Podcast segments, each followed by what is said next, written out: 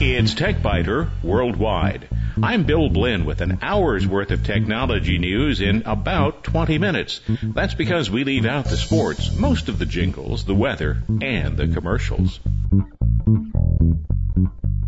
Podcast number 183 for March 7th, 2010, recorded on March 5th, 2010. Remember, with a name like Smuckers, it's got to be good. As spoken by Mason Adams?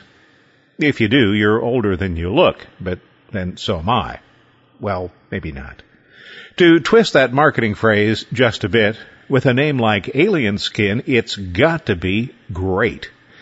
I've been looking at Eye Candy 6 and I was happy to find out that it's one of the Alien Skin products that works natively in a 64-bit operating system. I was even happier when I saw what it could do. So let me get the technical mumbo jumbo out of the way first. When I say the application works natively in Windows 7 64-bit, I mean that you install the application, Photoshop sees it, and everything works as expected. All Alien Skin applications will run on a 64-bit computer, but some of the earlier applications will run properly only when they're running in a 32-bit implementation of Photoshop. The earlier applications will all be updated over the next year or so. The later applications already work on the newer hardware. Eye Candy 6 is a champion when it comes to text manipulation, which is what I'll talk about first. But the real fun comes from manipulating photographic images. Eye Candy offers two kinds of text manipulations, ones that work best when applied individually and those that can be stacked. When you visit the TechByter Worldwide website, you'll see some images and you'll see a gray checkered background. As you look at that background, keep in mind that the background is invisible. You would never see that. The gray checkerboard area simply represents areas of transparency. When the image is output and placed on a web page or in a publication, the background of the page will be visible where that checkerboard is. So disregard the checkerboard entirely. It isn't there. With the exception of one image, you'll see screen captures of the work inside Photoshop. So I started with a bit of plain text that said TechByter worldwide. Each of the filter types has a variety of presets you can use to select the overall look. For example, when I selected flames, I could select from a number of different flames. The images you'll see show two different kinds of flames. The flames in one image are hot and clean. The flames in another image are not as hot and they're quite sooty. Once you select an overall look, you can then adjust the components to get exactly the look you're looking for. And Alien Skin is always careful not to modify your existing artwork. After all, you might want the image later without the effect. All the new effects are applied to a copy of the artwork on a new layer. I tried uh, green glass effect. That's good for St. Patrick's Day coming up very soon. And then I tried a really trippy purple corona. I tried to describe these, but really you just have to see them. So if you're not on the website already, head over there, www.techbyter.com, and take a look. Related to the fire filter, Eye Candy 6 has a smoke filter. Where there's smoke, there's probably fire. So the image that I used with the smoke filter hasn't quite yet burst into flames, but it's really smoldering pretty well. And then there are text images that can be stacked. So I started with a chrome effect on the TechByter Worldwide graphic, added a bevel to it, which made it appear to be much more three-dimensional, and then added an extrusion effect. That really makes it three-dimensional. The text manipulations, neat as they are, are just the beginning. Photographic manipulations are where the real fun begins. And that's where I'll continue with this next week. So, where do you get your news? A report by the Pew Research Center's Internet and American Life Project says that most Americans get their news the way you're hearing this, via the Internet. More than 90% of us use multiple news sources, maybe some NPR while in the car, a newspaper at the office, or maybe you still have home delivery. Perhaps some television, if you can call what television spews news, and a variety of stops on the internet. Less than 40% of us depend only on offline sources for news. So you might ask if this is good or bad, and I would have to say, yes it is. I just wish I knew which. This section is part news and part commentary. Because I feel very strongly about journalism and honesty, it seems reasonable to point out which is which in this section, even though most people will be able to differentiate between the fact and the opinion. Let's start with a fact. Long ago, back in the 1960s or 70s, Americans read newspapers. And just about everybody watched one of the three network newscasts every evening. CBS, NBC, or ABC. Radio provided a headline service, as it still does, except for PBS, which actually provides some content. And magazines provided long form serious analysis, as a few still do, if you can pick it out from the fluff. More fact, internet based news sources now rank second to television as the main source of news. So here's an opinion. That's bad, in my view, because local television doesn't really do news. If it bleeds, it leads. That's been the long-time motto of local news. The more outrageous and shocking the reports are, the higher the ratings are, and the more money the station makes from the cash cow that used to be a money-losing public service. Fact again. The national media at least have fact checkers and employees who are trained journalists. Radio, cable television, and probably the majority of internet based news sources are more opinion based than fact based. Here's another opinion. Belief based religion is fine. Belief based news is not. I'd really like some facts. Well, now let's intermingle a bit of fact and opinion. The good news is that the internet makes it possible for anyone to provide news, analysis, commentary, and opinion from anywhere in the world to anyone on the planet.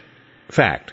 What you'll find if you visit the BBC, Al Jazeera, France 24, TV Novosti's Russian Times, the CBC, Newsroom Finland, Brazil News, or China Daily is that people there have about the same fears, goals, and desires as the people here. Opinion. That is most certainly a good thing. Fact. To a great extent, media loyalty is disappearing. Time was you watched CBS or NBC or ABC. You read Time or you read Newsweek or maybe U.S. News and World Report. Pew says that only about 20% of online news users depend on a single site. Let me sneak in an opinion here. That's probably good. Fact, about 25% of us obtain some of our news from our cell phones. Fact, the Pew survey says that nearly half of the internet users who get their news online feel that it's important for them to customize what they see. Opinion. This is bad, maybe terrible. Newspapers have editorial pages and they have op-ed pages, the pages that contain opposing views opposite the editorial page. Readers may read the editorial or the op-ed piece, or they may not, but they are at least marginally exposed to the opposing point of view. Allowing users to eliminate the opposing point of view simply adds to the polarization that is already killing this society.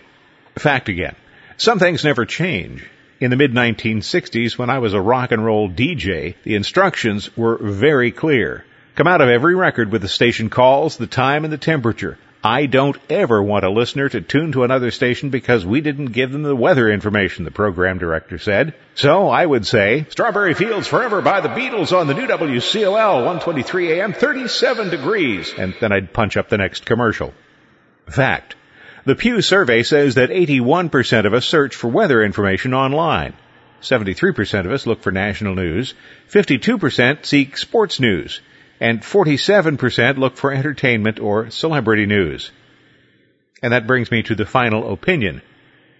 Where are we going and why are we in this handbasket? UltraEdit is a tool that probably not too many people need, although about 2 million people around the world use it.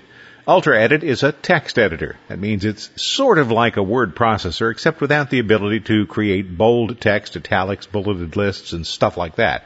It's the kind of application that programmers use, but there are some serious writers who use it too, because it's fast and because it doesn't get in the way. Of the 2 million or so users of UltraEdit worldwide, probably about 10 of them are writers. I'm not sure whether I count myself as a writer or a programmer or just somebody who feels comfortable working in a text editor, but I've been using UltraEdit since about the time Ian Mead wrote the first version back in 1994. Mead and his employees have created the text editor by which other similar programs are measured. Each succeeding version has brought new features that extend UltraEdit's capabilities. Two or three years ago, I invested in the Evergreen license. You pay about 1.5 times the cost of the program, and from then on, every update is provided without additional charge. The current price for UltraEdit is $60 and upgrades cost $30. If you're younger than 80 and you use UltraEdit, the Evergreen license makes a lot of sense. And that's how I came to download version 16 this week. UltraEdit has change bars now. All new or changed text has a red marker in the left column. When you save the document, the red marker changes to green, indicating that it's been saved. Close the document, and when you open it again, the change bars are gone. Nice feature. This is a good visual reminder that shows you just how much of your text hasn't yet been saved. Even though it hasn't been saved, the text really isn't at risk because UltraEdit regularly writes the temporary file to disk and you can recover almost all of it if the computer crashes or the power goes out. For writers, the allure of a text editor is that you can't get hung up in spelling and formatting. There is a spell check function, but it's manual. And formatting isn't possible because it's all just plain text. You can worry about margins, columns, bold, italics, and all that stuff later. When you're writing, you need to concentrate on writing. That's why I use UltraEdit to prepare a lot of the content for TechByter worldwide. But the main audience isn't writers. Ian Mead is a programmer, and his primary audience for UltraEdit is programmers. Currently available for Windows and Linux, a Mac version is in the works. The editor contains many powerful tools for programmers, including the ability to create macros, syntax highlighting that helps programmers write good code, code folding that compresses or expands sections of code, the ability to convert files between Windows, Mac, and Linux or Unix format, project management, regular expressions for search and replace, a column edit mode, the ability to edit files on remote machines via FTP, and the ability to have a lot of files open simultaneously and to save that file arrangement as a workspace. And believe me, that's just scratching the surface. Originally a 16-bit application, UltraEdit became a 32-bit application after version 6.20b. If you have to work with data files, you perhaps occasionally run into fixed length files. These are an abomination, but they continue to be used. A fixed length file is human readable, but not very human friendly. UltraEdit makes it possible to define column markings that help you keep track of the columns. Better still, you can create any number of column definitions and save them in an XML file that you can then share with your coworkers who use UltraEdit. I have to point out this isn't a new feature, but it's one that was just pointed out to me in this version. It has been around for a while. There are so many features in UltraEdit that it's hard to find them all. Regular expressions are powerful, and UltraEdit has supported them for a long time, but the syntax is difficult to remember. UltraEdit has always had a good help file entry for regular expressions, but version 16 adds the regex builder, which is accessible in all find and replace dialogues. Use this feature long enough and you might come to really understand regular expressions, or at least understand them a little better. Version 16 has lots of other new features, but most of them are so esoteric that they'll make sense only to hardcore programmers. If you're one of those folks, don't miss the latest version of UltraEdit. For a complete look at all the new features, take a look at the UltraEdit website. You'll find a link to it from the TechByter Worldwide website. Bottom line for UltraEdit 16, five cats. In other words, the usual. With every new version of UltraEdit, I think that Mead and Company have produced the ultimate text editor, the programmer's tool that can never be improved upon. And a year or so later, Mead and Company come up with a new and improved version that improves on perfection. If you're a writer who uses a text editor for writing, you don't need the new version. If you're a programmer or somebody who works with data, get out your checkbook. Last Thursday, I received a message from Amazon.com to confirm my order. But wait, I don't have any open orders. The message came to an obsolete office address. Hmm. It's an address I have never used for any Amazon purchase. But somebody who had recently placed an order with Amazon.com might be tempted to click that link. That would be a mistake. Not a fatal mistake, just an annoyance. The link wouldn't take you to a site that would turn your computer into a zombie. In this case, it would take you only to a fake Canadian pharmacy. Now, wait a minute. If I know where the link goes, I must have stupidly clicked it, right? Wrong. First, though, let's consider the message itself. The headline. Amazon.com, your confirmation, it said, and displayed a reasonable Amazon-like order number. The message claimed to be from AutoConfirm at Amazon.com, but you already know how easy it is to fake that. Several fatal clues exist to reveal that the message is a fake. The order number in the body of the message doesn't match the order number on the subject line. That's just plain stupid. I am addressed as Dear Customer. Amazon would clearly know my name. And there were three words in the text that should contain apostrophes. Instead, they contain the backtick character. And that's it. That's all there is. No egregious grammatical errors. No giant spelling errors. And that makes this message dangerous. I've been warning for quite some time that the bad guys would eventually figure out how to create messages that look real. That time has come. So if I didn't click the link, how'd I find out where it went? I collected the link text from the message and handed it over to Sam Spade, a utility program that can transmit an HTTP request and then display the HTML the site returns. The first page was simply a redirector. It uses a bit of JavaScript and sends me on to the payload page. In this case, the payload was tame, nothing more than a website for a Canadian pharmacy that is neither Canadian nor a pharmacy. It could have been a lot worse. It might have been a link to a site that plants malware on the computer. If you land on one of those sites and you don't have a fully patched computer, and maybe even if you do, the site will load malware that could turn your computer into a spam bot, a porn server, or maybe just install a keylogger that sends your banking information to people you really don't want to have it. The next tool I used was the Central Ops website. I gave it the domain name of the pharmacy and learned that it was registered in China. So I examined the globe and I learned that China is not particularly close to Canada, except in the alphabet. It seems to me that the average Canadian pharmacist who wanted to put his business online would use a Canadian or a U.S. registrar, not one in China. But let's play along. Let's say that a Canadian pharmacy really did register a domain with China Springboard Inc. Wouldn't you think that the Canadian pharmacy would at least want to host its site on a Canadian or U.S. server? The site is actually hosted on a server that's located in Taiwan, or at least that's what the registrar claims. Maybe the registrar is mistaken, so I asked Central Ops to trace the route from me back to the Canadian pharmacy. And indeed, it is located in Taiwan.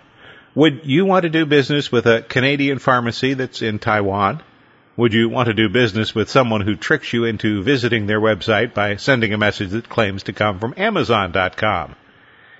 I wouldn't. But that's not the main point. The main point is that fake messages are becoming harder to spot. The crooks are getting better at what they do. And that's why it's important to treat every message you receive with a bit of skepticism. Thanks for listening to TechByter Worldwide, the podcast with an hour's worth of technology news in about 20 minutes.